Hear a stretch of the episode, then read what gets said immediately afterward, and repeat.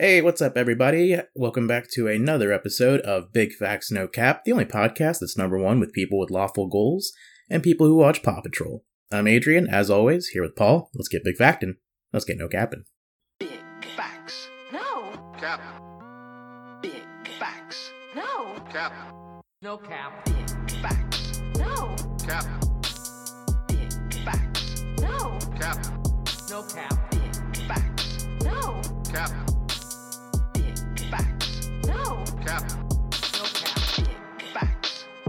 Cap. no cap. All right, let's let's let's uh, what's what's going on with you, Paul? Not much. Recovering from an illness that I had last time we recorded. It got much worse Mm, in the middle of the week.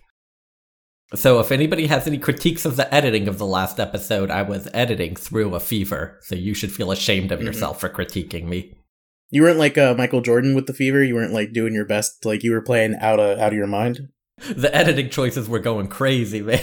My mind was on a different level. Nothing we said in that episode was original. I cut it all up and chopped it back together, used sentence fragments. It was a completely Frankenstein episode. We should do that sometime. Frankenstein an episode was editing. All right, uh, Paul, should we uh address the biggest news of the week? Please do. Well, two things. Trevor Noah leaving the Daily Show. Yes. We putting bets on who's replacing him. Well, I don't want to put bets on it, but I do want to put out my name into the just general oh, atmosphere. Oh, top three. Let's go. Top three. No, no, no. I'm saying I want to put out my name. Oh, your name. Personally. Oh, okay. So wait, your top three is Paul Kawaja, Paul Kawaja, Paul No, Kawaja. I don't, you're the one who brought top threes up. What I'm saying is, I just want. Why would you not suggest yourself if you don't think of yourself as best Well, for the well we can do that in a second, and I'll suggest myself. But I just Okay. want Comedy Central to know that I am available. My hours, I can, I can clear. I assume he does it live, so I can clear uh, my what, what is it? My ten o'clock to ten thirty slot Mhm. every night. I can clear that for you, Well, Comedy that's the, Central. that's the thing about the Daily Show. It's not actually daily. Oh, you're right. You'll get some days Uh, off, yeah. Monday through Thursday. I can clear that for you, Comedy Central. I won't be in the writer's room or doing anything else, but I can show up in a suit and tell jokes about the Hmm. news for 30 minutes And interview Tomi Lahren. and interview Tomi Lahren and then date her. the ultimate goal. So, oh, so you're trying to be like a John Oliver type uh, host? Wait, no, I uh, thought it was Trevor Noah who was dating her. He did for a little while, right? That was the whole thing. No, no, Paul. Or did they just true. hang Why out? Are you trying to? I, what was the thing with him and Tomi to? Lahren? I'm so confused. He he interviewed her, but they definitely didn't date. What are you talking about? No, John Oliver is the one who's married to like a conservative uh, person or whatever. okay. I think like more than just she has conservative politics, like she does something with it or something. But anyways, um, Okay, top three. Uh, I think it's got to be a woman. I do too. I think that would make sense. I honestly, I could see Comedy Central making the worst move of their life and trying to pick somebody off of YouTube. That's my that's my number that's my number one pick for Comedy Central's potential mistakes. If they're gonna pick a YouTube comedian, They're gonna do like a Lilly Singh. they're gonna thing. do a Lilly Singh or like a Philip DeFranco or something that would be like, we'll get the kids interested. Mm. Uh, I, I not not Philip DeFranco exactly, but like wh- whoever the modern Philip DeFranco is. I watched one of his videos for the first time in relation to the other thing I'm going to bring in, um, because he was one of the first people to put a video out about it. I didn't know he was just doing the exact same thing. Like he changes his backdrop a little bit, I guess. I think he's kept in good shape, so he looks like he's looking good or whatever. But just the exact same style of content for what 20 years now. Yeah, that's got to be exhausting. more than exhausting. I'm just, what does he bring into the table? I don't know who his audience is anymore. Yeah, I he doesn't. He doesn't bring anything to it. He's like kind of has a point of view, but it mostly is just him doing like the front page of Yahoo News daily. Yeah, I don't. I don't know who it's for, but I mean, I'm not. I'm not dissing it. You know. And it is funny how as like times got different, he went from he stopped using like he stopped having a babe of the day and using them in like the thumbnail. That was a very funny transition in his career to like bad luck now with the Me Too stuff and I think we're gonna cancel the babe of the day. I forget whatever he called that segment, but he used to literally just be like, "Here's an Instagram model that made my dick hard today." Was literally a segment. That's pretty cool. I don't think I was around for that one. I was around for upskirt photo of the day. So yeah, I think I don't think you're totally off base. I think they're gonna have to pick someone more established. I don't know who the correspondents are on that show anymore. But, yeah, uh, same. Eh, Right. Trevor Noah and John Oliver were both correspondents, and they were the number one picks. Enough of this international perspective. Let's get an American back in there. That is true. I, uh, John Oliver and Trevor Noah was like a little bit like I don't know what I don't know what the media and the masters were trying to tell us from on up high that we needed these like funny Mhm. sounding English people, people who speak English all wrong style to tell us about our yeah, politics. people who say zebra. it's like, hey, if you really hate America this much, why not just go back to your country and fix that one? I, I get. like to see I guess if it. they follow trends, though, the next funny sounding English nation has to be like Au- Australia, right? Ooh, an Australian babe of the day hosting the Daily Show. I like the sound of that. Right? No, that's the other country that Rebel speaks Wilson? English. that's the other country that speaks English in a silly way. hmm Yeah, you're right. I think that's a good hypothesis. I think it's gonna be Lorde, number one pick. Number two pick, Snail Mail. The whole band.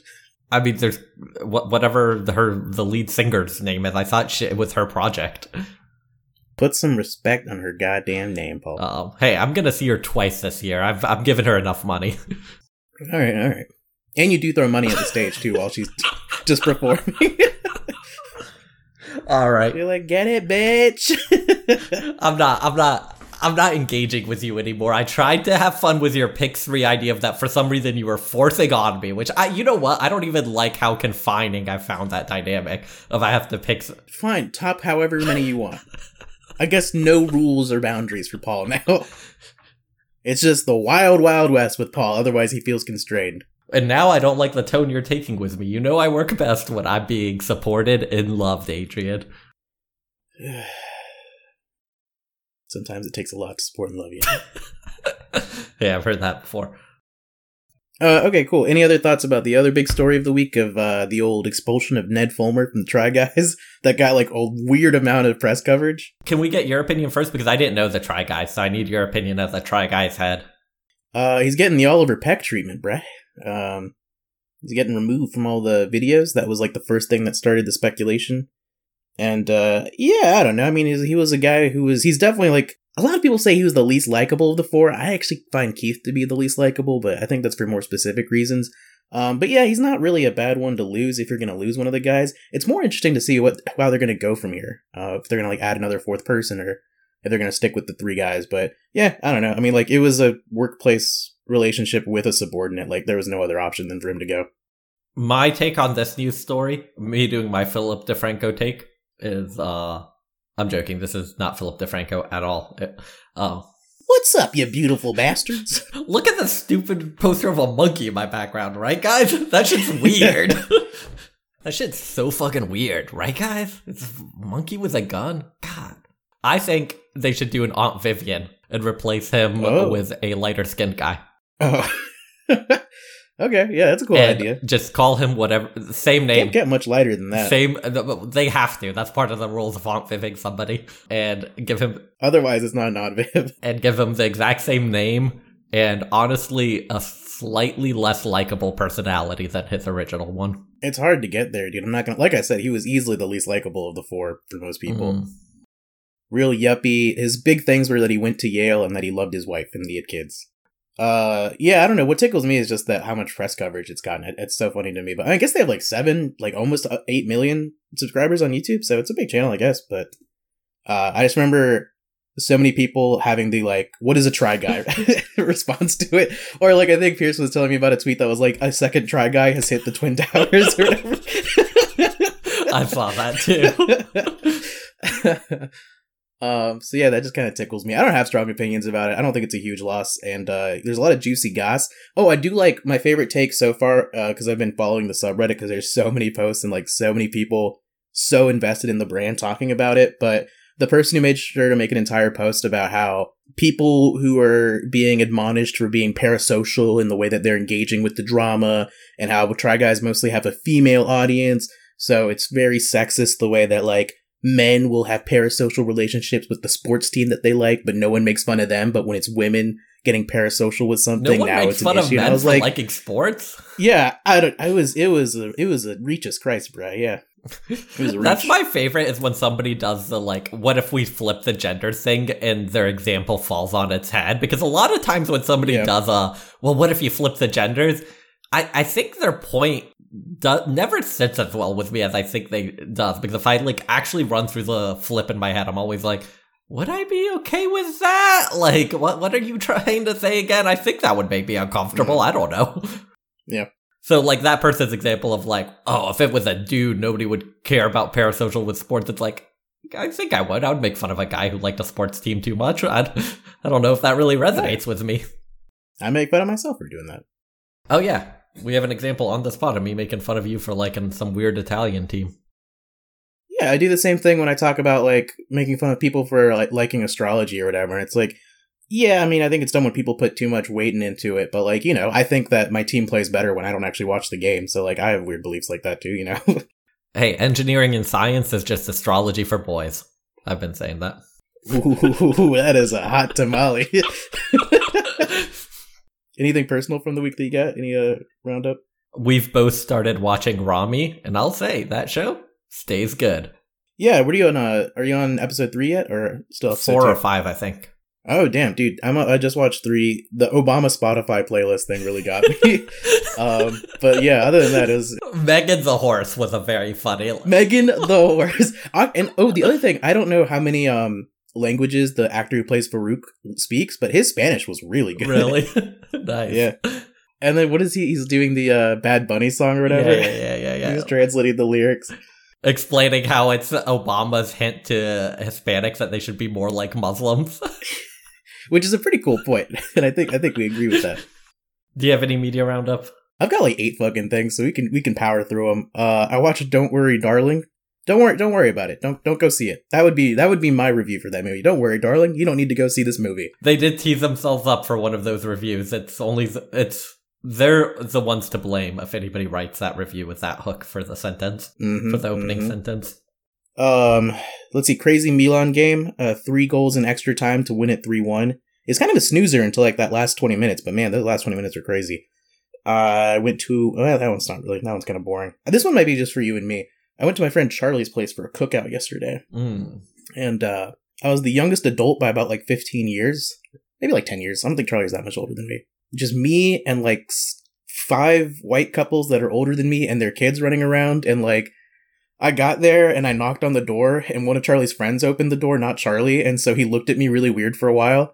And uh, later on, he apologized about it and was like, "Yeah, honestly, I thought you were like a DoorDash guy or something because I was holding a thing of donuts." and I was like, "Man, that is that is worse. You should have just not said anything and just let that awkwardness live." that racial tension. That th- It, I think That I think it's age and race a little bit to be honest, but yeah, that uh that is definitely like that's a Michael Scott level comment. I love that. he didn't need to address it. And to be fair, he was like extra nice to me for the rest of the time. Like he brought like two bottles of pre-batched margaritas, and he was like refilling my drink. He was going over like refilling the ice for me. He was being real hospitable. But yeah, at a certain point, we're just sitting there, and he's like, "Yeah, sorry about being a little awkward." I was like, That's how white people are, good, man. hey, I have a, st- a story that I I don't know. To me, it's not that funny, but it's cracked other people up a lot. Maybe it's a, a showcase of my awkward personality. That's what gets people. But I Mhm. once at my parents' house opened up a door, didn't recognize the person standing in front of me. Apparently, it was like my parents had recently gotten a new neighbor. And they'd known her for like six months, been becoming close with her. She'd come over every day. Uh, but I didn't know who she was, so I opened the door. I see a stranger. I'm waiting for her to be like, "Hello, I'm here for blank reason."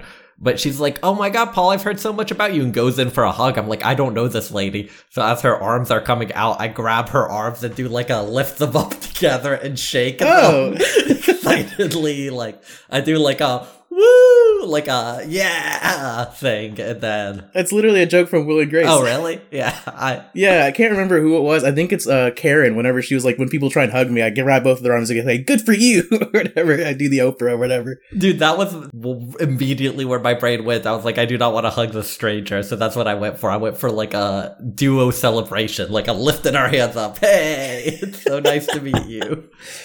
That's so funny. And now you guys are best friends. And now we're best friends. Nice. I guess those stories are funny. We can keep this in. I don't know if I want to add anything else from that though. It was just a fun time catching up with Charlie. Um. Okay.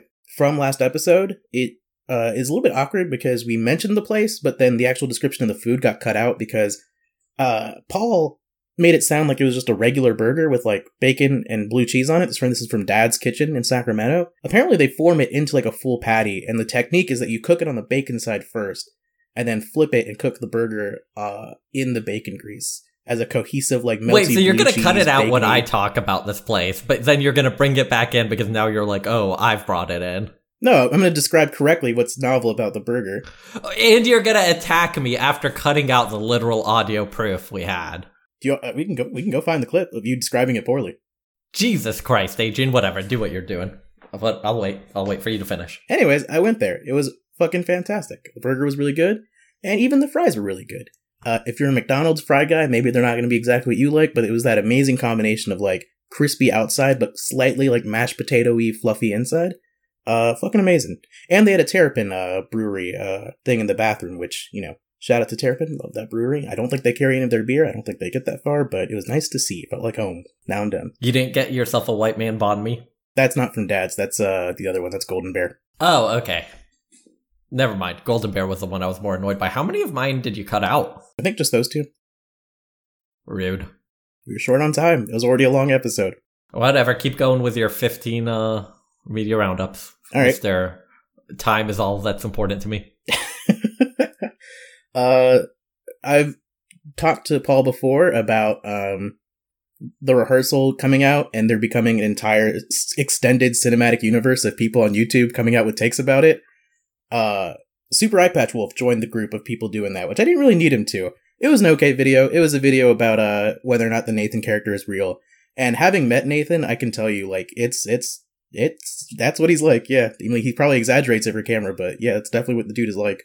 So I found the video a little bit tedious, but you know, Mm. it's always fun. It's still like it's still better than I ninety mean- percent of videos. I love Super Eyepatch Wolf. There's part of it that's definitely a character. Like he understands what's funny about hey Door City over here. Like he's not dumb. He knows that that's a bad joke. Yeah, of course. What I didn't like about it is that it ended with like this meta commentary about how well everyone on screen's playing a character. I'm playing a character. Blah blah blah. And I was like, yeah, I mean, I of course. I think like our y- your audience isn't like twelve year olds. Like I think we understand that. It feels patronizing for you to make this point. Um, but I don't know. I guess plenty of bread people make like parasocial relationship videos. So it is what it is. I gotcha.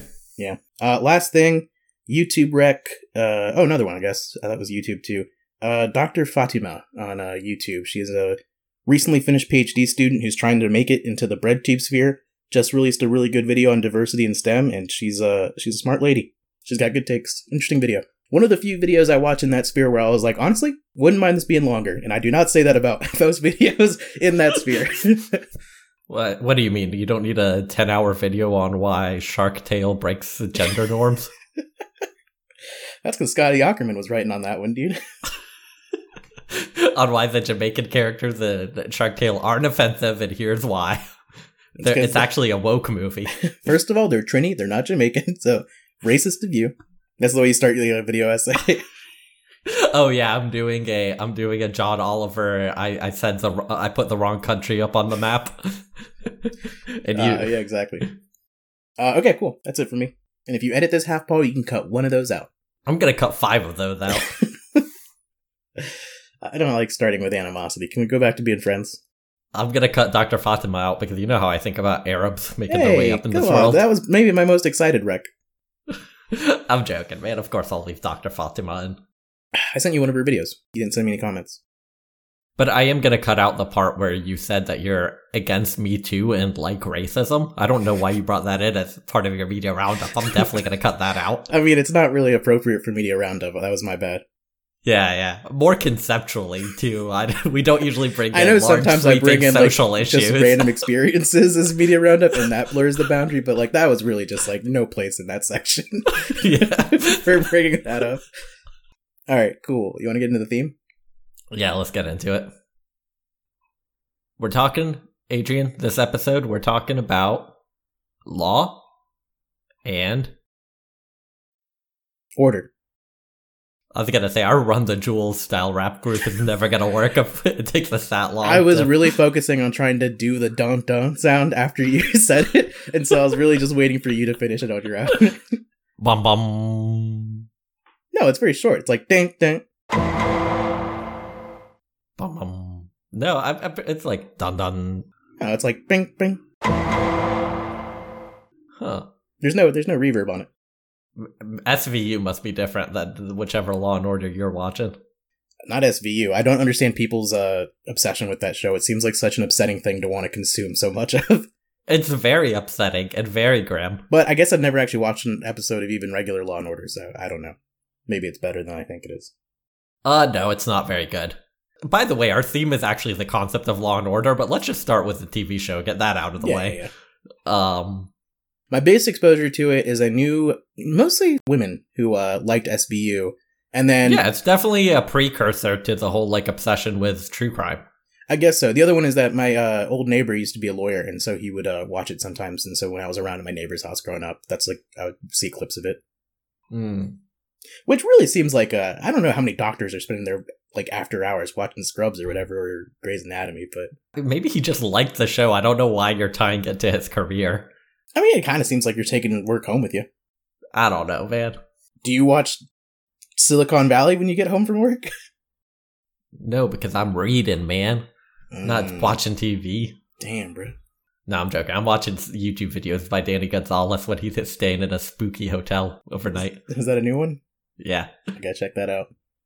Yeah, the Law and Order TV show is it's fine, but it is incredibly watchable. It is the most like I don't know, it's hard to describe. Like you can really just like you can just get lost in the rhythm of the episodes. It's there's always like I mean, I guess kind of in John Mulaney's stand up, he goes over it like the beat of the episode where like they find the body, the cold open where Mhm. the person finds the body. The first person they interview, who's like just a regular worker, them that person leading them to Just a guy uh, moving boxes.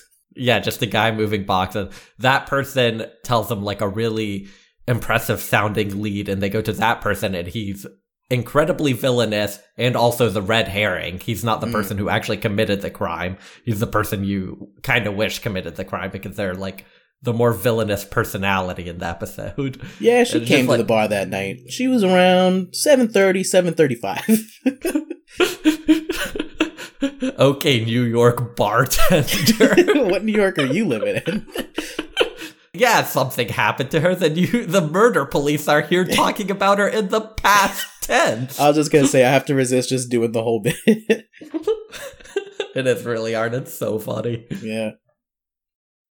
All right. Anything about the concept more generally?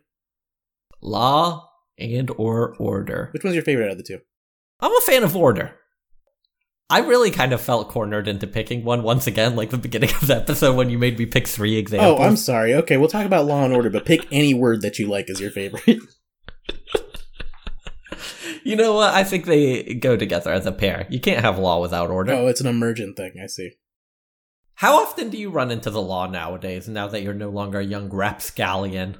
That was something I used to keep track of in terms of numbers. I think I've only ever been pulled over by a cop like twice in my life. Once because of my registration, and once because I was stopped in the middle of the highway on the side of the road. Well, you didn't get pulled over then. He pulled over. You Yeah, pulled yeah, him that's- over, that's really. true. I pulled him over to the side of the road. Um, and then other encounters. There was one time where, uh, not to do another John Mulaney joke, especially because he's canceled. His joke about when you see a wheelchair just on the side of the road, just like spilled over. I was like, something happened there. You hope it was a miracle. I was coming back home to the house that I lived in with Justin senior year of college, and there was a backpack on my front lawn, open and just like thrown with like extra stuff flown out of it. So like clearly someone stole it, like took whatever they wanted from it and just kind of like threw it out into my lawn. Uh, so I had to call. Um, this was before I was all ACAB. I called a member of the police to uh come and uh help me figure out what to do about that. Um, and I feel really dumb because I just took everything inside, put it in the backpack, and I was like, "Yeah, I don't know what you can do with it." And the guy was like, "Well," and he looks into it and he's like, "There's like mail in here with the address and the name on it. I guess I'll just go there." and I was like, "All right, well, see, you're you get taught how to do these things. I don't know how to do an investigation." You're like, yes, yes, yes. Mm. I was like, "There's no chalk with like a bot. There's no body shaped chalk around here. I don't know how to start my investigation." But what if that mail is a false flag and it leads you to an address with a criminal? and like it was weird too because there was like a bunch of different kind of weird supplies in the bag and like needles and stuff. Uh, it turns out it belonged to a nurse. So, uh, oh, hold on. Wait, they they followed up on this? It belongs to a guy. He's a nurse. That that's why it has all like the supplies and needles in it. Um, and when he asked the cop like who found my his bag, uh, he gave him my address, and so he came to my house to say thank you. Odd turn of events. I would never go, like show up at a stranger's house to thank them. Uh, maybe I would send them a note if I felt really thankful. Like if there was a bunch of like cash they left in there or Mhm. something, I'd be like, okay, like let me send them like some sort of thank you communication. But I would not want to show up in person. I think it was like him and his son. It was yeah, it was a nice gesture. Well, that story was appropriate in two ways. Yeah, that's that's definitely a story of law and order. You kept your community safe, Adrian. Yeah, I've only been pulled over once, and I've had a couple run-ins with police. Nothing too dramatic. I always tell the slightly funny story of being high in like high school in like tenth grade and walking down. I'll bleep his name here, but like Fergus's uh Mm. uh, neighborhood street. And it was me, Fergus, Hunter, and we were walking down the street really high, going to smoke more in the woods. Uh, we just smoked in Fergus's, uh, Cool Paul, Cool Paul's coming out. Usually doesn't tell these stories. we just smoked in, uh, Fergus's, uh, what do you call it, garage, and we were headed to the woods to smoke more. And a police car is like start driving up behind us. And it's only like 10 o'clock, but it was dark out. And I remember just like looking back, seeing the police car and being like, everybody, single file, there's a police car. And I, that's always what gets me about like, that Mhm. was my instinct. It'll look normal for single file. So instead of all walking shoulder to shoulder, now we're single file. One behind the other, walking in silence. And the cop pulls up to us, looks over, he's just like, Hey fellas, kinda late to be out. Should be headed back home, don't you think? And uh, we're just like, uh, yes, not allowed sir. to give you a curfew. and we turn. I turned. Man, we had weed on us. We were tenth grade. We got so scared. Just just turned Mm. back around. We literally did like a 180 step as he was like, "Go back home." We're like, "Yep." Nice. Uh, wait, so Paul, really quick. So, uh, within statute of limitations, uh, how many crimes have you committed, and what were they? uh, have you ever heard of the Golden State Killer? I have, yeah. How many crimes have I committed? Um, okay, let's. I don't know. That's so hard. Like, okay, we've both done various drugs. We'll count that as one crime grouping. I'm gonna do the handle bit about jaywalking.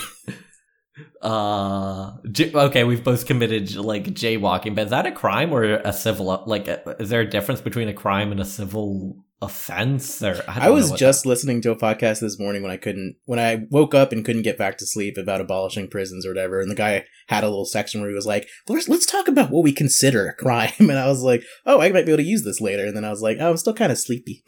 I'm not going to retain this information. pirating media. Oh, yeah, I've done that. Which the beginning of DVDs in the 90s uh, made that really clear that that's a crime. I wouldn't steal a couch. I wouldn't download a couch. I've shoplifted. I've shoplifted on accident before, yeah. Is that a crime? Can you commit a crime on it? I think you can. So yeah, that's that what counts. manslaughter is if you kill somebody by accident. Oh yeah, there was that homeless guy that one rainy night on the winding road. Yeah, okay, they manslaughter too. hmm Um, For you. oh, sorry, unhoused person. hmm that you murdered. Very respectful. it was an unhoused person. I ran over it, and the cop told me, "Don't worry about it. It's not even a person." He said homeless that night too, and you're like, uh uh unhoused. I've driven over the speed limit. Same. I've driven under the speed limit, or s- under the speed minimum. hmm That was just to see if I could. Drink underage. I don't know if that's in the drugs category. Is this privilege that we can do this, but when a rapper does it, they actually get uh, they actually No, no, no. In California, it is now illegal to use rap lyrics in a in a court case. Are we gonna set the precedent for if it's legal to uh, Use it from a podcast. a podcast? Yeah. You know the Zodiac killer? mm-hmm. You're pointing to yourself, which this is a podcast, AJ. This makes no sense for the audience. Also, you're literally just stealing my joke about the Golden State Killer. Yeah, but mine makes sense for time and place. The Zodiac Killer was before we were born. Yeah, that's my alibi. I did it with a time machine. That's the twist. Ooh, that is a great twist. That's a good twist, right? Honestly, take that out. save that. Save that for me. Save that for my novel, The Time Traveler's Murderer. Ooh. All right. So this is Dear Annie. This crime tore my family apart. How can I bring them together? Dear Annie, I have two grown sons, ages 32 and 24, and they are my oldest and youngest children of six. At the age of 15, the 32 year old was accused of a crime that the family knows he did not commit, but the accusation resulted in his spending approximately 15 years in and out of the penal system. He entered a facility for adult inmates where he was when he was barely 16, since he was charged as an adult. My 24 year old was the accuser at roughly age 11. The oldest Wait, went to that, pri- that doesn't make sense. The numbers, six, eight years apart. So why? How were they eleven and fifteen? How'd they go from four years apart to eight years apart? Am I confused about who's who? No, you're right. That doesn't make any sense. Because they're thirty-two and twenty-four now, and at the time of the crime, they were. Do you think that one's a dog and it's a little fur baby, and so but that like makes the numbers not work? but at the time of the crime, they were fifteen and eleven. They went from a four-year gap to an eight-year gap. Yeah, that doesn't make any sense. All right, we'll figure out that math later. My 24 year old was the accuser at roughly age 11. The accusations tore our family apart. The oldest went to prison. The youngest, and one other of my children, were removed from my custody and sent to foster homes and group homes. Cut to today, years later, the boys are at war. Both are accusing the other of ruining my life. They have been around each other for a few times, and most of those times were cordial. The last time was a couple of months ago. I live in Ohio, while the youngest lives in Missouri, and the oldest is in Arizona. I hadn't seen my oldest son in several years, so he drove to Ohio to surprise me. When he left, he had plans to go to Oklahoma to visit another sibling, but then decided to go to Missouri to visit the youngest and meet his niece and nephew. I was skeptical about this, due to threats that they previously made against each other. It went exactly as I prayed it wouldn't. They got into a screaming match, hurling angry threats and insults at each other in front of my autistic grandson's second birthday party. Now they are saying that the other one is dead to them, along with the children. Annie, I can't divulge personal information regarding the nature of the alleged crime, but I can tell you that this mama is torn in two. The boys aren't asking for anyone to take sides, but we are all feeling jerked back and forth. What can I do, as a mother, to get two very stubborn, traumatized, and angry young men to get the help they need with their relationship? Individually and possibly together. We don't want two different holiday gatherings, and we don't know how to tell the grandkid why their uncles won't be around each other. What can we, as a family, do to bring the boys back together? Torn apart mother. Man, this one's sad, man. I like how her biggest concern is that she doesn't want to have two Christmases. She's like, I'm not a divorce kid. I don't need two Christmases. I don't want two Thanksgivings. So obviously, dude. The only thing that a younger sibling could accuse an older sibling of when they're still alive that would get them 15 years is definitely a sex crime, man. Like, I don't know. like, that seems like a f- the younger sibling. It's so crazy that she also says, I know they both know he didn't really do it. It's like, do you? Or are you protecting yourself from thinking of one of your children as a monster? Yeah, because I don't know how that works in terms of like, are there take backsies from accusations like that if you realize that your child is, if you get them to admit that it was fabricated or. But then, so I mean, it's tough. Like, I mean, uh, hopefully they had more proof than a single child's words because obviously children, like especially they might lie about who it was because they don't want to tear apart the family. You can't really just go on a child. The parents might be like compelling them to do a certain testimony, but then so you need more proof. But once you have that other proof, yeah, you also can't like take take backsies because moms like this might force the kid to lie to take back an accusation because they want the person out of jail. It's very hard to know. Yeah, man. Um, so I picked this one over the original article that I picked because I felt like it fit the theme more. But you are right. Picking an actual Law and Order one is sad, man. Man, it's sad though. How do we help these boys get back together? All right, I'm thinking montage at Disney World. Mm, because you can see how both of them have issues from this, right? Like the being taken from your family and moved into foster care, and then of course, you know, being in, in an adult jail as a 16 year old sounds so scary.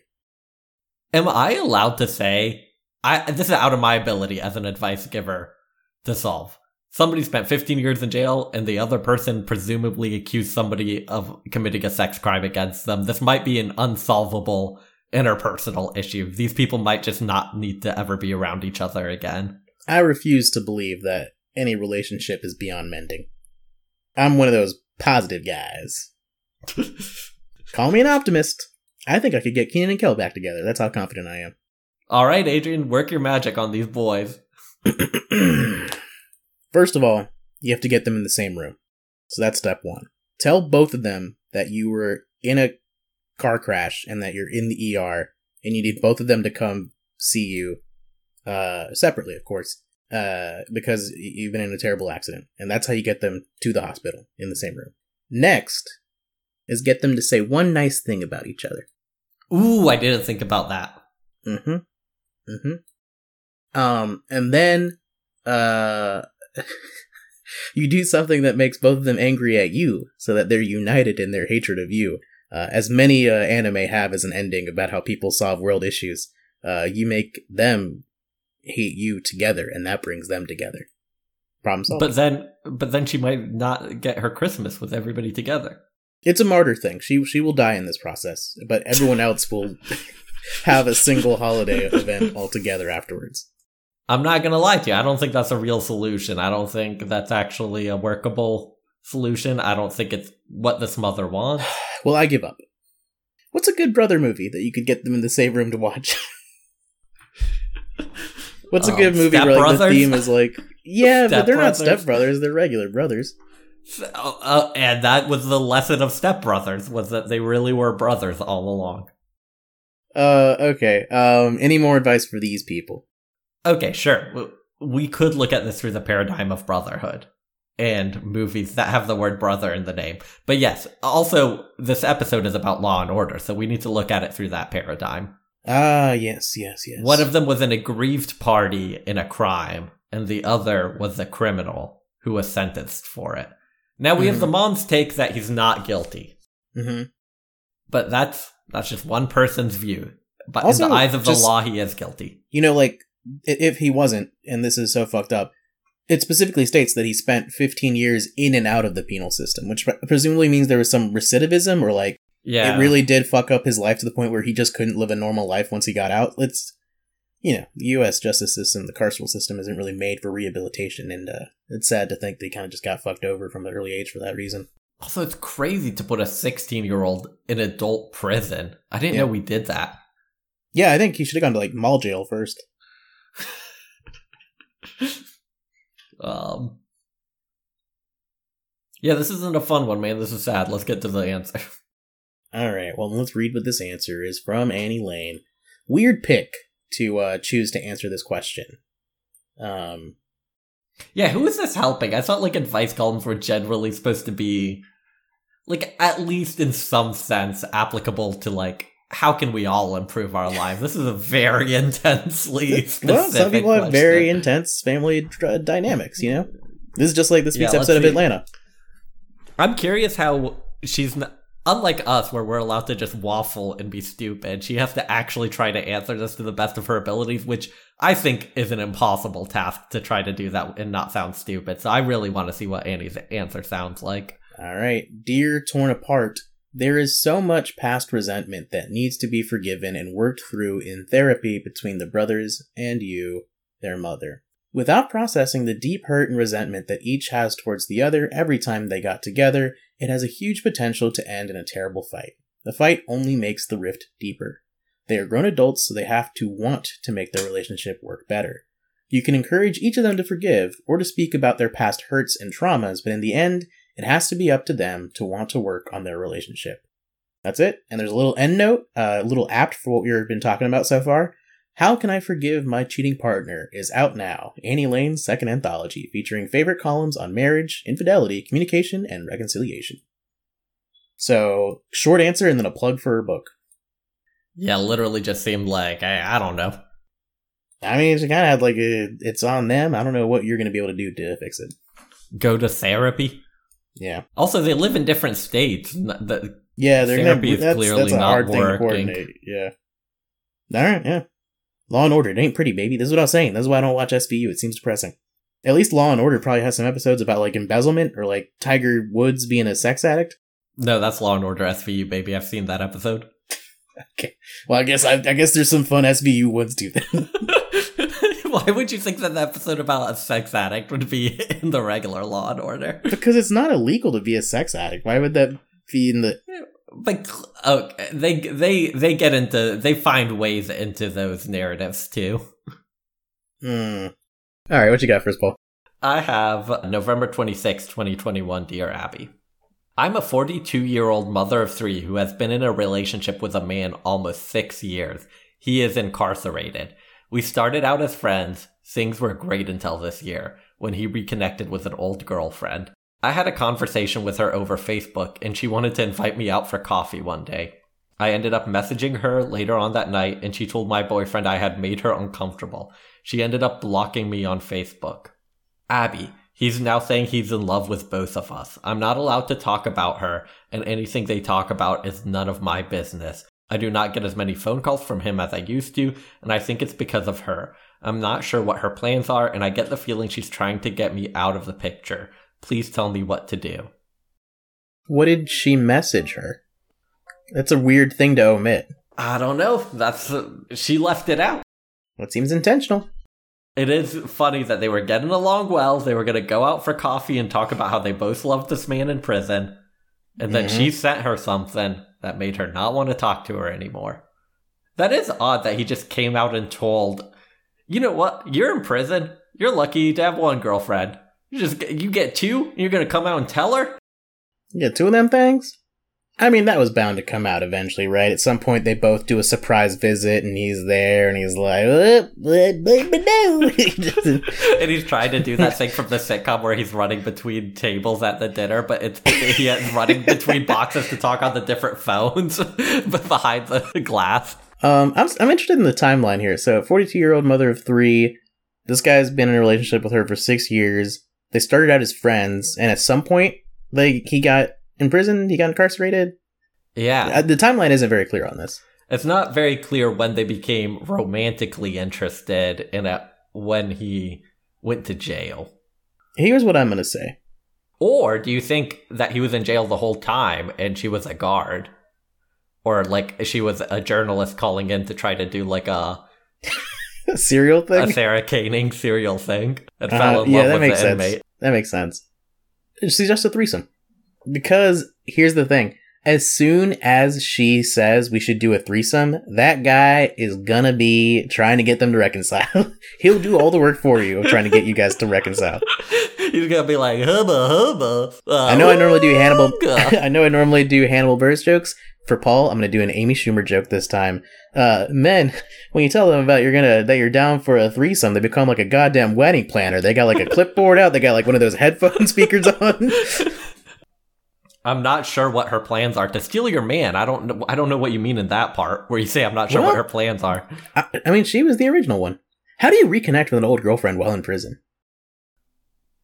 Mail through a cell phone. Somebody snuck in with their asshole in their asshole with their asshole. with their asshole. Hmm. I like that you took uh, a common advice column question, which is my boyfriend is now in love with his ex too, and you just added prison over it. it makes it cooler. Do you think he's telling the other prison mates about it? Like popped up on his bed, like, "Ah, well, Sarah's just like a great cook, but like Anna listens so well. It's that episode of Friends where like Sarah has a whole bunch of things or whatever, and at the end of it, he's like, "Well, what's what's wrong with her? She's not Anna." And then it cuts to the the end credits or whatever. Okay, let's do Julie. What's wrong with her? She's not Rachel. Do you think Abby being the way that she is, part of the advice is just going to be don't date a guy in prison? Kind of, yeah. Yeah, she has that vibe, right? It's gonna be like you should rank up to a guy who works at a prison. yeah. My advice is not going to be if Abby says that that you shouldn't be dating someone who's in prison. I don't think that necessarily makes him a bad person. but it would be cool if you explained why he was there. it would be a good little detail. I know both our columns is like, damn, you guys are leaving out a lot of drama. Also, you didn't. A 42 year old mother of three, like, maybe doesn't want all that baggage, but like, it would have been nice if you had sent us like comparison photos of you two, or, you know. Adrian, we all know every advice column would be better if we got photos of every person involved, but we don't live in that That's universe. true. That's true. It would make everything so much easier. That's going to be my hook for my advice column when I get one is like, you have to send pictures of everybody involved, or at least sketches. You have to send pictures. I won't necessarily publish them, but I am going to give a description of how hot you are in my eyes to the audience. Yeah, I wish they, I wish she had given us more of like a side by side comparison about how she's better than this hussy. Is she though? She said something to make her uncomfortable. Clearly doesn't have great social skills. Mmm. How do you explain to your kids that their new daddy is a man who's been incarcerated for six years? Uh, I, I think they have children's books about that, don't they? Daddy's Daddy's in the Slammer. My New Daddy's in the Slammer. mommy married a felon. I'm sure they probably have that now. Also, if she blocked you on Facebook, message her a different way. Oh, that's always the normal uh, thing to do. Yeah, just be like, hey, I think you accidentally blocked me on Facebook. also, I know that I said the thing about how like the old girlfriend's technically the OG in terms of like the timeline, but the timeline that we're given here is that she is dating this guy, and then some point during their six year relationship. No, no, he's in. Oh yeah, six years is how long he's been in the relationship.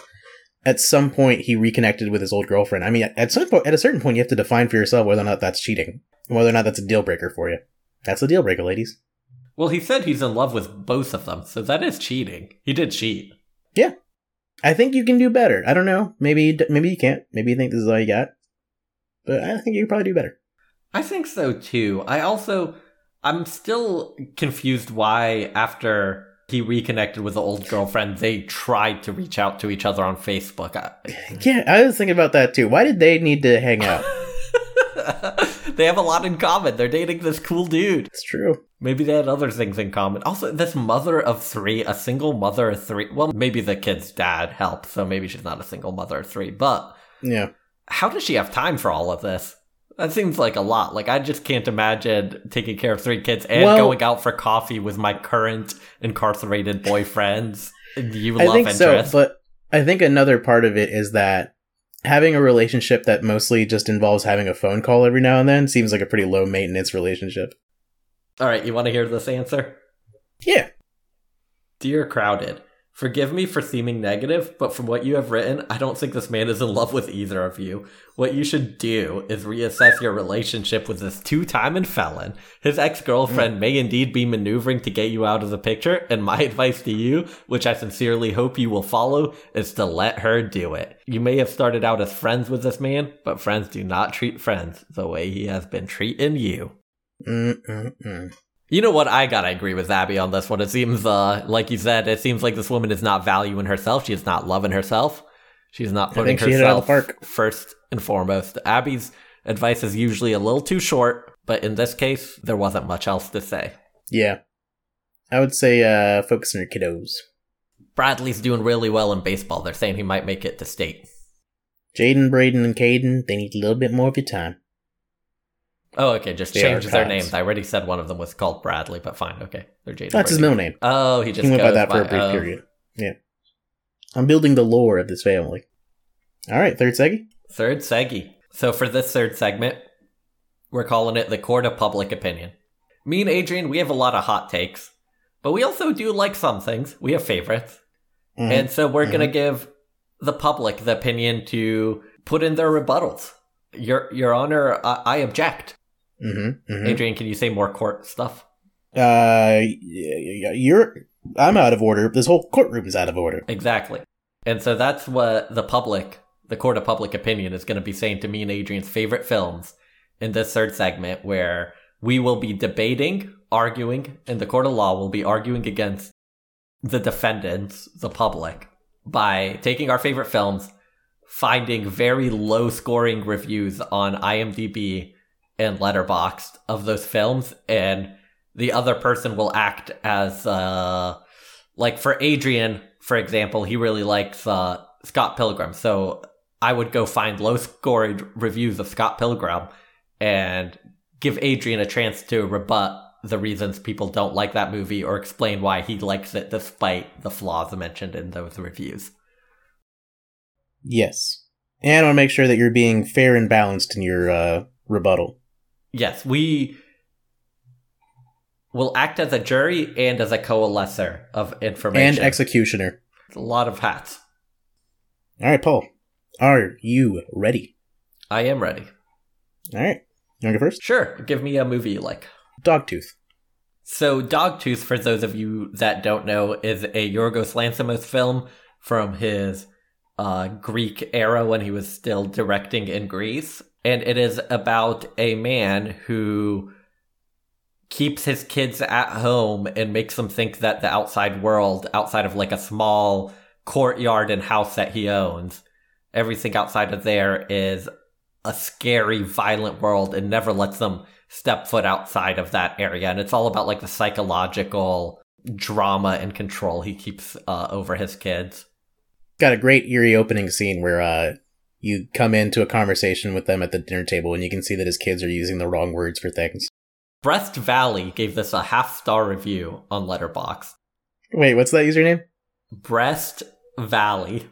Okay. Really excited to hear what their opinion is. Dog. Also, I wanted to pick one that we both liked for the first one. That way, if I needed you to back me up on this one before I gain my confidence. Dog tooth, more like dog shit. Nothing happens. Nothing gets resolved. They did that thing. They did that thing that you always say. nothing happens, nothing gets resolved, and shocking things happen only to shock you. I really dislike it, but considering it was directed by the same guy who di- directed Killing of a Sacred Deer, it was more disappointing as that Also a good movie, movie. I really liked. I mean, Breast Valley's got bars. They really did a name flip on it. Um, I absolutely disagree with the idea that it's shock value for the sake of shock value. I think it has a very uh intent. It has intent behind it. And since I'm defending an art house movie, I can just say that person didn't get it because they're a troglodyte. Uh, they probably dropped out of school. They're probably a little dumb dumb boy. They probably work at McDonald's flipping burgers. Uh, and so I don't care what your opinion on it is. Maybe go back to watching Fast and Furious 7. You defeated them with facts and logic, did not get emotional at all. Mm-hmm. Come with the king, best not miss.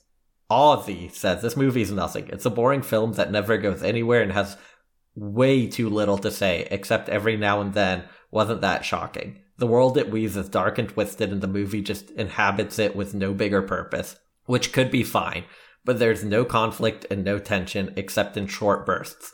There's no struggle, there's no story, there's just shit. Their lives are quietly super fucked up, and they have no idea. They kind of get it. not, I'm not totally mad at that. Yeah, that could have just been a much higher review.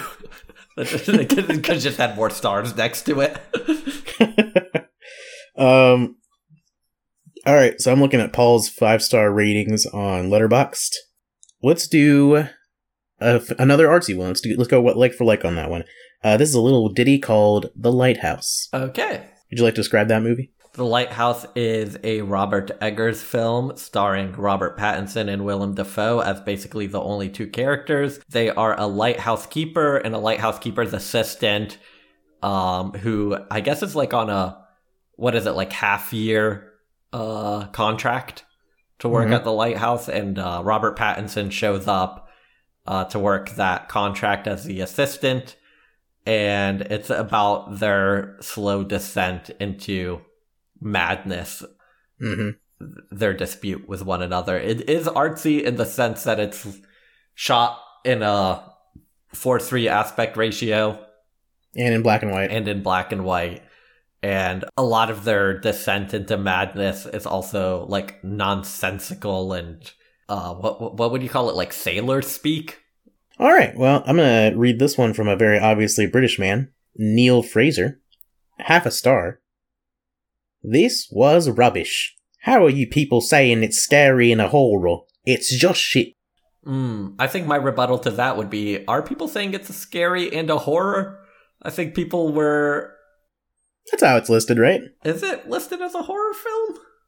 In which case, you know what? I sympathize with this man. He was misled. Okay, so you're fine with that. Yeah. If this man was Okay. going in looking for the ring and he got the lighthouse, I, I don't blame him for being like, wait, what? Come on. All I don't want to. I don't, I don't. I don't believe in false marketing. Okay. All right. This one's from Crowd Blimp. Seriously, a complete disgrace to cinema by abusing the most precious tool a filmmaker has show, not tell. That's because everything is literally shown and nothing makes sense. I don't think Eggers has any idea what the heck he wants to do with this steaming dog crap garbage. Writing is awful, it's cringeworthy, wannabe period piece nonsense. I can't stand pa- both Pattinson or Dafoe, which takes a whole lot of effort and expertise to do. Pretentious for no reason, it's not smart, and it's brainless because there is no meaning or direction behind it all. This might as well have been directed by no one, and it could have been better. And unfortunately, but fortunately, Eggers is here to take control of the steering wheel and crash the ship into a mountain of rocks six times the size of the Titanic glacier. Uh, wow, you're so smart for using black and white. Wow, love when he Mm, I'm not gonna spoil that. Dude really read two mythology books, threw together a script written by himself and a preschooler, and applied a noir a noir Snapchat filter. Well, actually, it's deep because it means oopsie oop oh I pooped my diaper. uh, expert craftsmanship. Good job. Um, the part where he says the writing is bad, I disagree with because I thought it was both, especially Willem Dafoe's unhinged rants and odd jumps between moods were incredibly entertaining and often really funny and just telling enough to be interesting while still kind of remaining poetic and being vague enough that it constantly was holding a sense of tension throughout the film. The part where he said wannabe period piece, I don't really know about that. I think it it would literally be impossible to argue with the fact that it's a period piece. I, I don't know what he meant with wannabe period piece. I think factually that was just what it is. It was definitely a period piece. The whole thing about how it was trying too hard by being black and white to be artsy. He called it, oh, we'll just throw a noir filter, but I think that's more telling about him that he thinks everything that's black and white has to be considered noir. Ooh, got him. Got him. I think you, uh, uh gavel down, gavel down. Court is in out of session because Paul just whipped that boy's ass. All right, Adrian, give me another movie. Let's let's go with a horror genre. How about a Perfect Blue? Ooh, Perfect Blue. That's a good one. Uh, do you want to give uh, the audience a rundown of Satoshi Kon in Perfect Blue? Uh, Perfect Blue is a horror movie, uh, animated, uh, from Japan, Japanese director about a, uh, pop idol in a three person group that decides to quit the group and go out on her own. Um, and it's about a self, or not a self, it's about a fan that is obsessed with her and stalks her. Um, and also her own kind of like journey of like understanding who she is and then, you know, dealing with, uh, being stalked by maybe more than one person. And I'll mention that uh, I had given it a four and a half star review on Letterboxd. Oh, I didn't even see that. I'm at your five stars right now. What are they showing to our children these days? I have 50 nieces and nephews myself, and to think this is the kind of cartoon they could see on the telly. The makers of this are sick in the head and should go to be chucked away in the loony bin where they belong. Not a single cheeky laugh, no funny stories. Like Dennis and Gnasher teaching the softies a lesson like they Wait, good old okay, days. no, hold on. But this is the same as the other guy. Like you were misled in thinking that this was a children's movie because it was animated. This cartoon is proper naughty as well, and no parent should let there. Yeah, I mean, if yeah, that's um, what was uh, what's the reason? What's the recent phenomenon of that? There's an animated movie that just came out where people were like, "I work at a theater, and it was so fun to see kids and their parents go in thinking that it was a a kids movie because it was animated." There was something really recently where that was like the discussion around it. But yeah, I mean, this person was misled. So there's some uh there's some damning critiques around the uh, rape scene. My issue with this movie is that it's disgusting. It's directed by a male who decided that uncomfortably long rape scenes are an effective way to express the idea of the pressure of stardom. In context, at least, it had potential, but it was wasted on the exploitative sexualization of rape. Everyone understands the idea of what rape is. You don't need to make disturbing scenes like this to get the idea across. It was a shitty ass movie. I don't think that critique is valid. I think it's a, a an important scene for the movie. I, I think it's don't valid. uh, okay, all right. Uh, yeah, I don't, I don't know. I think that's uh, this is goes back to my from like early episode. Like, I think being like a, it's a male director, so he can't make a movie with a rape scene or that. I guess it's it is a little bit long, but I, I don't know. I don't think that's really like a certainly not a reason to like throw the baby out with the bathwater. Yeah, I think when I read critiques like that, I understand the idea of why trigger warnings are so necessary because I do feel bad for these people who feel so disgusted by that sort of content, but I also feel like I don't believe in censoring media and that it does make a point. I, I don't want that person to see something they don't want to see, but I also don't believe in censoring other people. So I guess trigger warnings is the right way to handle something like that. Yeah, I think so. Content warnings. Anything else? I know I watched it with Phil, and uh, he was intrigued by it. Uh, he- and he said he was going to watch it again at some point because he, he was intrigued enough that he wanted to rewatch it. Whereas a fun thing to do for this third segment would have been to get him to do a review of I'm thinking of ending things. I think it might be the one rift in our relationship where he still is upset with me for showing him that movie. like every time we talk about differences in our taste in movies, which I'm not even like that artsy of a movie person, he's like, "Yeah, I guess I should just watch. I'm thinking of ending things again." And I was like, I, I just I thought it was going to be really good. I liked it. I don't know. like, I don't know. I, I have my problems with uh you know I have my Mm. problems with what's his name? Um Charlie Kaufman. yeah, right. I'm not gonna be the one to sit here and defend. I'm thinking of ending things. hmm Starting at about thirty at starting at about the thirty minute mark, the ghost of Satoshi Kon started violently nudging and winking at me while repeatedly asking if I get it. I can't deny it's a beautifully animated movie though, and unsaturated color palettes are love. Just wish I liked it. Oh well, that I, I could have a I could sit down and have a beer with that person and talk to them, them about the movie. That they seem reasonable. My okay, my rebuttal to that, and you know my rebuttal game crazy. Give me your number. We should hang out. All right, I'm gonna go opposite. I'm gonna go for instead of us defending artsy or like well lauded movies, I'm gonna make you defend one of your four and a half stars. That's almost certainly gonna have some legitimate critiques. Uh, do you want to do Tokyo Drift? Do you want to do She's the Man? Um, either one. I think I could defend either one. Mm, I agree with your good time rating. That was a four and a half star. All right, let's do She's the Man, where they're going to complain about the time to pounce scene.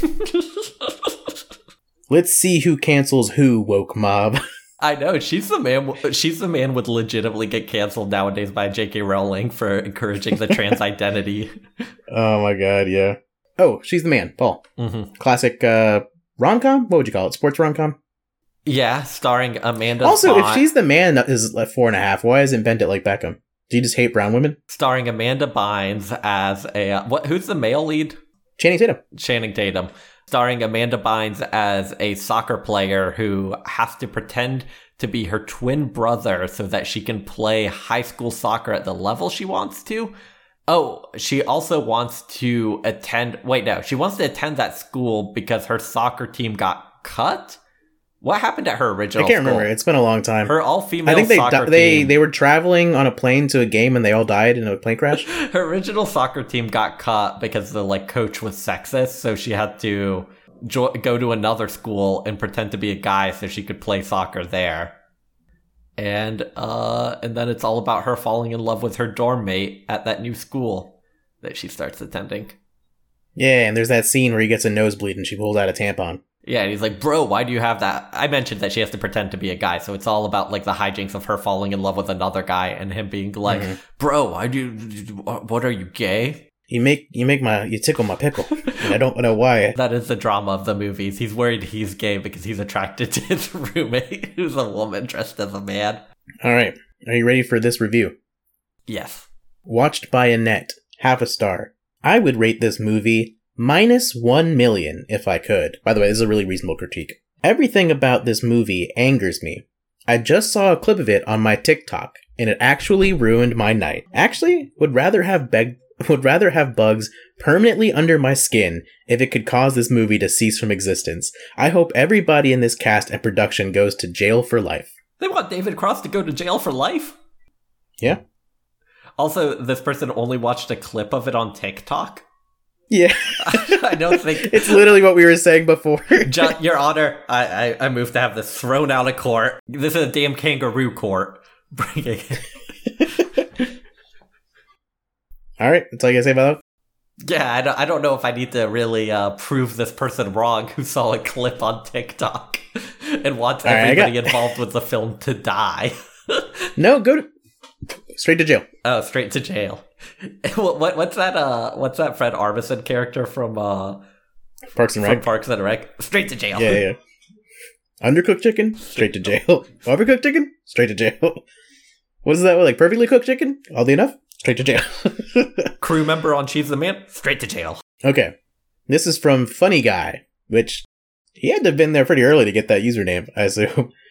Uh, half a star, so that means he's like an OG cinephile. Uh, number one, which universe did this take place in? Number two, Ours. why doesn't I, I just going ahead and answering is number one. why doesn't the law why don't why doesn't the laws of physics apply uh this is a his grammar not mine i mean honestly the film starts with a guy saying that that the girl can't compete with men which is just a fact the girl latches out like a crazy person and somehow she's in the right it's pure delusion no wonder we live in a post-fact world when stuff like this is made biology is still biology FYI, there are 13 year old boys out there who are better than any women can ever be in football. That's a fact. Horrid film that promotes mental delusion. Oh my god. Paul? Uh, uh, no critiques. Perfect review. Perfect review of a movie. It- so, you agree that it, it fails at suspension of disbelief. that a woman could ever be as good a man as a man at anything. Uh, yeah, I, uh, y- he's right. I do disagree with the fundamental premise of the movie that a woman could compete at a man's level in any sport. That's such a cool review. What the fuck? Like, she's the man came out before all this culture war bullshit about about trans issues. Uh, Like, Yeah. why is this Uh, guy like a villain from the modern era transported to reviewing a 2008 film? Oh, that one was from like 2021. Oh, got you. So it, Also- it's somebody who just goes back to find old media that they consider too woke. That might be his shtick, honestly. He's, he's a funny guy. He's a funny guy. And you know what? I, I just like that there's a, a, a soccer movie this high in your uh, ratings. I think that's uh, that's fun for me. That's how I'm going to end this one. We're gonna do Walk Hard if you want to explain to the audience what that is. All right, yeah, it's uh, John C. Riley playing a. Um, is it supposed to be like a one for one thing with uh, Johnny Cash, or I don't know? It's just a country music uh, biopic um, spoof. The rise to fame of a country boy who ends up becoming a big time singer, and the trials and tribulations of love and life that come along with that kind of stardom. Famously, has one of the best reoccurring bits with Tim Meadows in the bathroom. If you know, you know. Walk Hard, the Dewey Cox story, is predominantly a spoof of musical biopics that, through an absence of charm, not only often feels like a bad Wayans Brothers films, but undoubtedly a missed opportunity due to it simply not being smart nor funny enough. It stumbles at being fun and comes off more like a mean spirited, crude mocking ticking off of cliches, which became tiresome very quickly. that seems like it was written by someone who's like really into the Beatles or something, where like they take it personally that they spoofed certain noticeable moments in people's lives. But I think for anyone who's not just super dick writing like something like that, I think it's a pretty obviously like a pretty funny movie. Like you can't you can't deny like the writers' room was stacked in that in that movie. Also, why do they think it's an insult that it's a Wayne's Brothers movie? I disagree Yeah. with that. Yeah, yeah, yeah. So to that person, what I would say is I don't think there's any version of this movie that would have made you happy. And I don't think there's any version of many things that make you happy. You seem like a miserable person. Probably one of my least favorite movies. My boyfriend made me watch it with him, and maybe it's just because he hasn't ever seen a Christopher Guest movie, but he thought this one was hilarious. I, on the other hand, was raised on mockumentaries that were well done, like Waiting for Guffman, A Mighty Wand, etc. This one was just bad. It was overdone and didn't take itself seriously. It was simply too goofy for me. It was making fun of itself, but not even in, but not even in a funny way. I don't know. It just enrages me and it was terrible.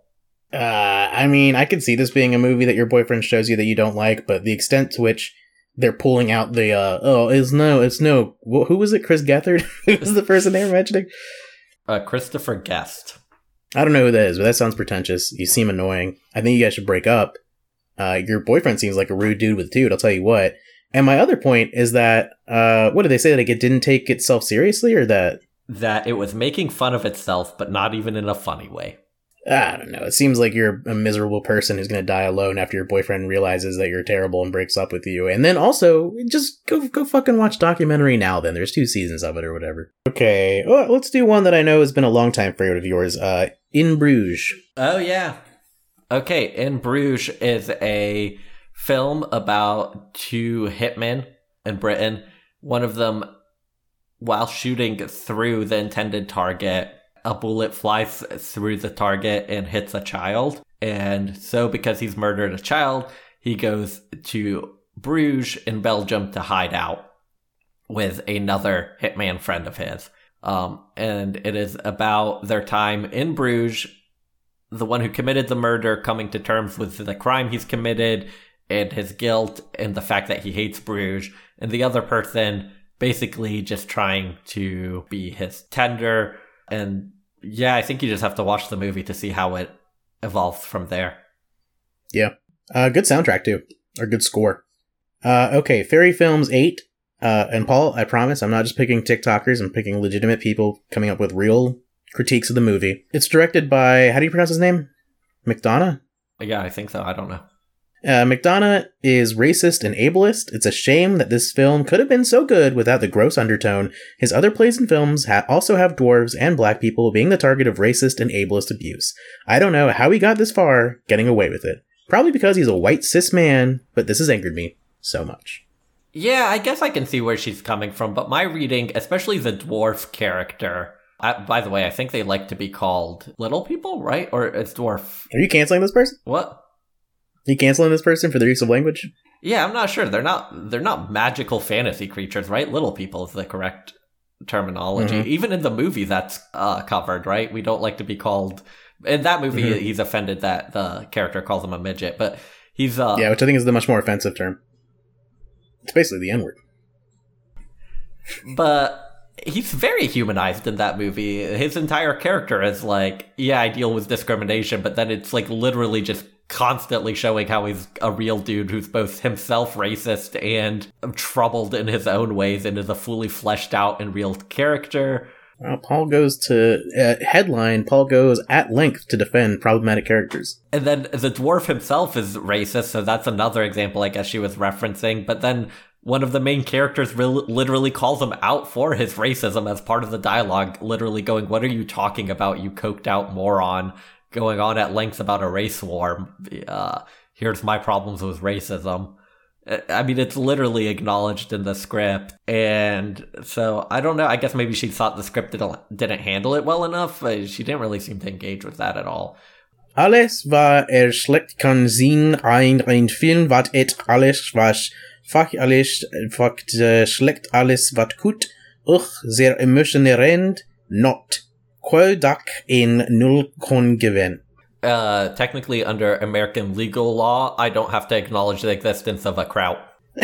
Whoa, whoa. You would say that? Careful. Careful. Did you know what language I was going for? And also, I don't know what language this is. It sounded like German based on how you were kind of enunciating. That's kind of what it looked like to me, but honestly, this could be like Swedish or Czech. I don't know. Mm. But let me find you a different one that you can actually respond to then. I used to like this film a great deal. Watched it two nights in a row, gave it five stars, then a few months later downgraded it.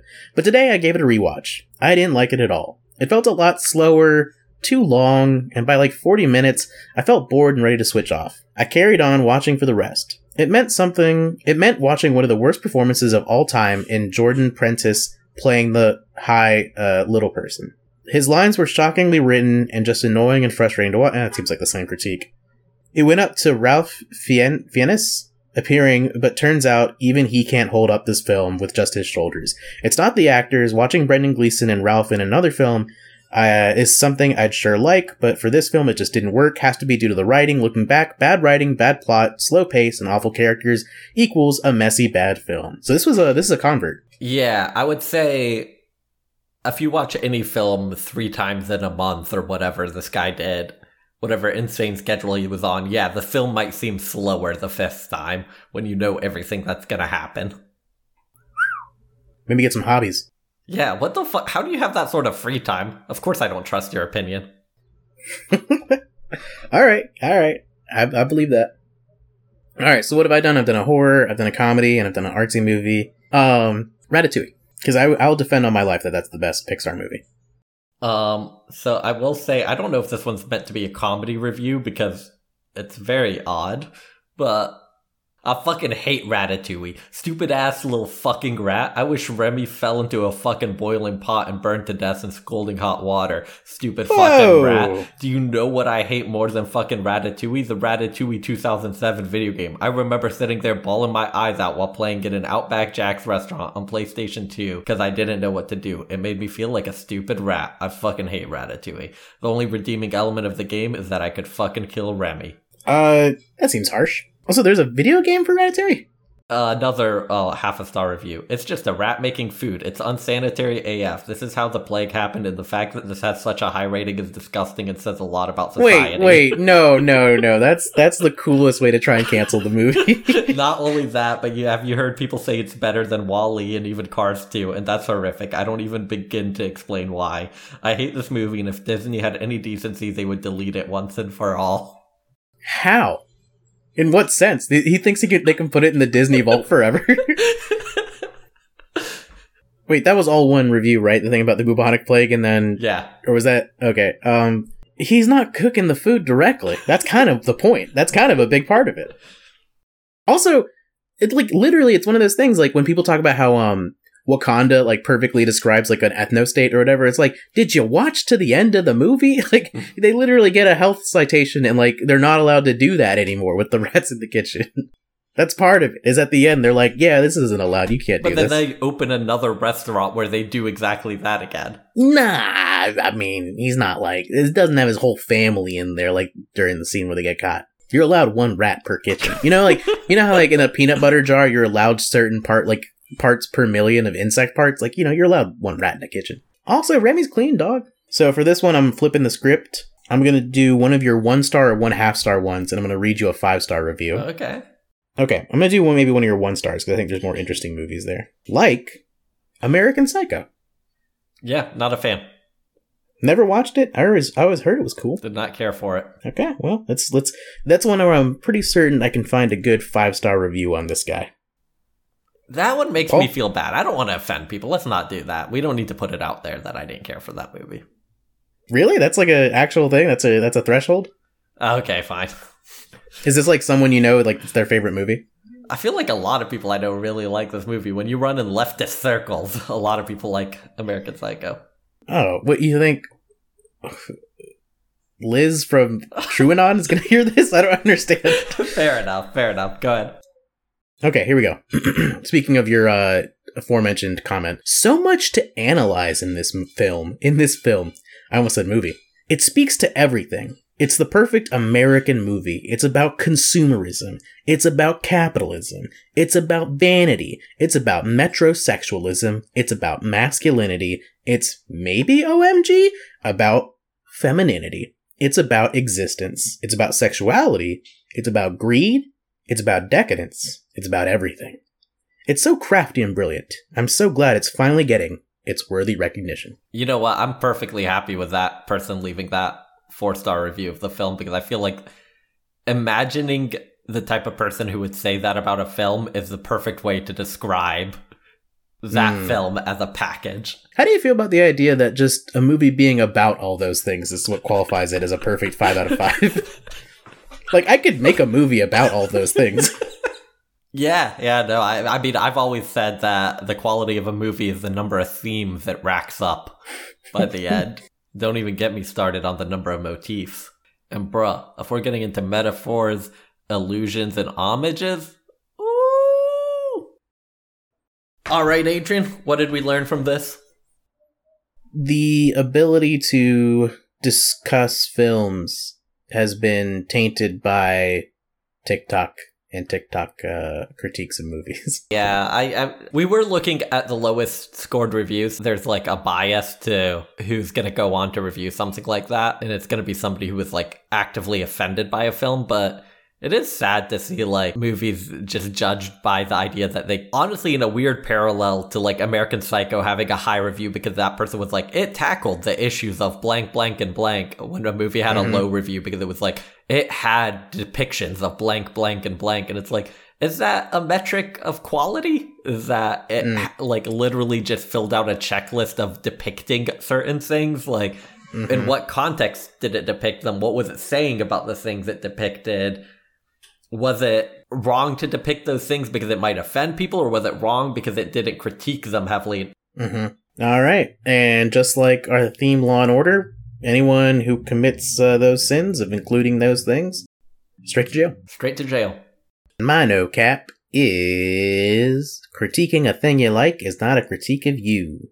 I didn't do that, so that's why is that my no cap. My no cap is uh watch watch Walk Hard. It's really funny if you haven't watched it. My no cap is uh One of us had better call up the cops. Enzo Petty calls the